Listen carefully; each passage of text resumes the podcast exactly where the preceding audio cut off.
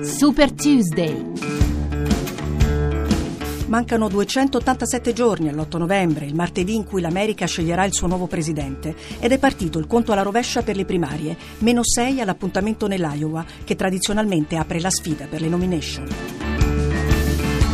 Un saluto da Laura Pepe. In pochi ci avrebbero scommesso, eppure quello che all'inizio era sembrato un fuoco di paglia, il candidato più controverso, politicamente scorretto e impresentabile, è ancora saldamente in testa fra i repubblicani e Donald Trump si sente più forte che mai.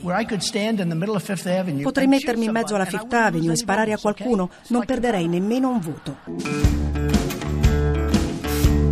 Ma più che l'ennesima battuta sopra le righe, la prova della forza di Trump è il fuoco amico del Grand Party, che ora cerca di sbarrargli la strada, prima che sia troppo tardi. Dalle colonne del New York Times, l'editorialista conservatore David Brooks dà la sveglia. È il momento di una congiura repubblicana, scrive, e subito dopo il magazine National Review, roccaforte dei conservatori, dedica un numero speciale alla minaccia Trump.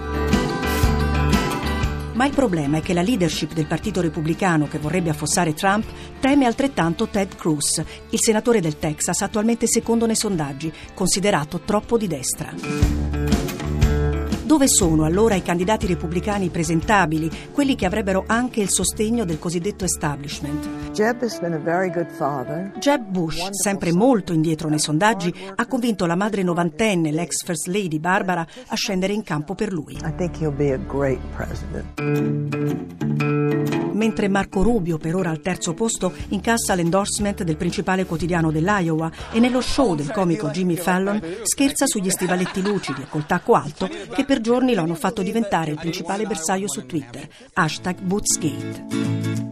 Se sul fronte repubblicano la domanda è dunque è ancora possibile fermare Donald Trump, sulla sponda democratica ci si chiede se Hillary Clinton, la candidata predestinata, ineluttabile, rischia davvero di perdere la nomination. Secondo i sondaggi, Bernie Sanders, 75 anni, l'aria di un nonno un po' burbero, avrebbe già in tasca la vittoria nel New Hampshire, dove si vota il 9 febbraio, ma potrebbe farcela perfino nell'Iowa.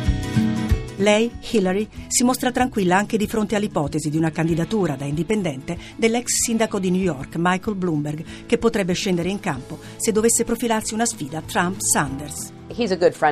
Michael è un mio buon uh, amico e non avrà bisogno di presentarsi perché la nomination uh, democratica la vincerò io. Su scala nazionale il vantaggio dell'ex First Lady è ancora ampio, ma la prospettiva di perdere le prime due primarie è da incubo, anche se è esattamente quello che successe a suo marito Bill nel 92.